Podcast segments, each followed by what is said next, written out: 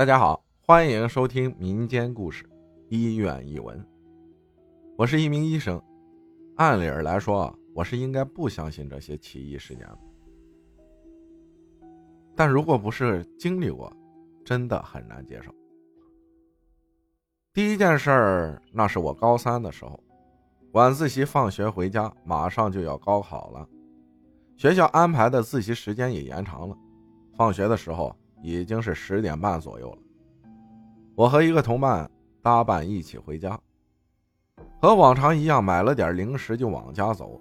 回家的路上路过一栋老楼，不知道是什么年代的房子，但是从外边看应该很老旧了。斑驳的外墙在本就不明亮的街道下更加瘆人。我已经忘了当时和同学说的什么。但是记忆中是非常愉快的对话，有说有笑。说笑时，我俩无意间瞥见那栋老楼上有一个小孩从楼上跳了下来，我俩被震惊的愣在原地。反应过来的时候，就急忙跑去准备叫人。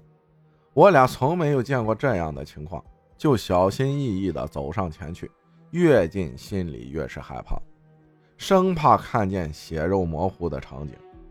当我俩走近，上前一看，心都凉了。是一个穿着小孩衣服的纸扎人，脸上画着诡异的微笑。我隐约感觉不对劲儿，拉着我同学就往家快步走。说是走，不如说是小跑。回家的时候，我冷汗一身。我爸端着饭碗，一脸疑惑地看着我，我也没多说什么，就端着碗回屋了。我回想了一晚上，在我的记忆中和我同学的反应都说明我们看见的是一个小孩，不是纸人。这件事一直到我上大学后才和我老爸说了，我爸没有惊讶，只是说啊那个东西叫替身，以后看见了不用管。第二件，这次已经是我大学实习的时候了。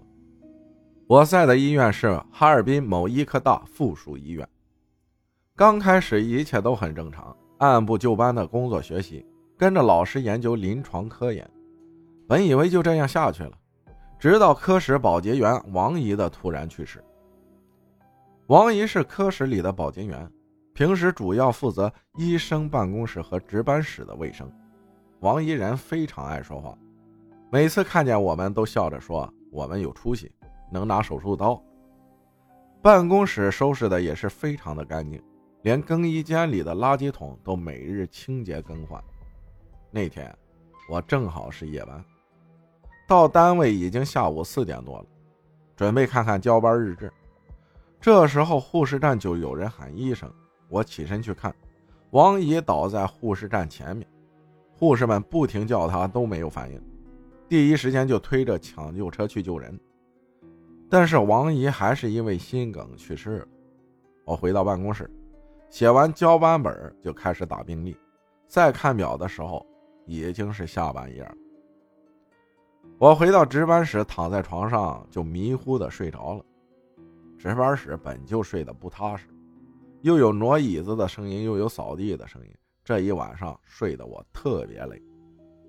四点就起来准备早交班和查房病历了。忙的时候感觉不到什么，忙完才发现，昨天晚上还凌乱的椅子现在都整齐的摆好了。我也没多想，就过去了。王姨去世后，保洁员空缺，办公室一片狼藉，没办法，就只能医生们来自己收拾。几天后又是我夜班，我和往常一样，忙完工作就去值班室睡觉了。睡觉的时候。就隐约听到扫地的声音和塑料袋哗哗的声音。我起身看了一遍，什么都没有，就又躺下继续睡觉了。半梦半醒就听到开门的声音，正常我一定会起来看一下，但是我那天感觉头沉得很，就抬头看了一眼，一个穿着蓝衣服的保洁员背对着我站在门边，说了一句：“我走了。”我莫名其妙的还回了一句：“好的。”就继续睡了。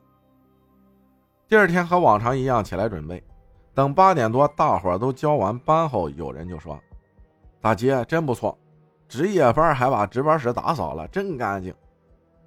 我听完一愣，我没打扫啊，我醒了就出来打病历了，没打扫过呀。这时脑子里突然闪过昨天的事儿，我什么也没和他们说，就当做是我干的了。我知道可能是王姨要走之前把值班室最后收拾了一遍。第三件事，这事儿已经是很多年以后了。那时候我在 CCU 心脏重症监护室工作。我依旧和往常一样上班工作，下班回家，没有任何事儿发生，甚至忘掉了上述的一些事儿。又是一个夜班，CCU 夜班和以往不同，是分上半夜和下半夜，有两名医生配合。我和对班医生商量好，他上半夜，我下半夜。八点左右的时候，我就回休息室睡觉了，直到手机闹铃响起来，我穿好衣服就出去接班了。虽然是重症监护室，但是还是准许每个患者有一名家属陪护的，而且患者也都不是很严重的，所以夜班也不是很忙。我巡床一圈，看都没问题，就回护士站了。回去的时候，看见门边放着一张床，应该是上半夜收入的患者，不知什么原因没住进来，因为没有新的患者病历夹。我靠在护士站边上就睡了一会儿，又是半梦半醒的感觉，就听到有人叫我。我抬头是一位老太太，我没戴眼镜，看不太清。老太太一边喘一边叫我，我就问她有什么事儿。老太太特别着急的说她外套不见了，问我看见没有。我环顾一圈也没有，就告诉她让她先回去，明天让护士帮忙找找，找到了就还给她。老太太也没说什么，就走了。我醒过来也没在意，随口就问旁边的护士：“那个老太太是哪床的家属？”形容完，护士也是没有印象，我也就不了了之了，就一直忙着自己的事儿了。我临下班的时候来了两三个人，说是开死亡证明的。我接过材料，随便一看，就懵了。照片上的人。怎么这么像昨天晚上的老太太呀？我虽然看不清老太太的脸，但是大致相貌我还是记得的。我一身冷汗，把材料交给另一名医生办，我就回休息室了。回休息室的路上，正好路过后备电梯间，看见那边啊有张平车，平车边上就搭着一件羊毛小外套，我更是感觉不可思议，急忙回了休息室。思索片刻后，我还是决定把外套拿回来还回去。我战战兢兢地拿上外套，还给了家属。感谢分享故事的朋友，谢谢大家的收听，我是阿浩，咱们下期再见。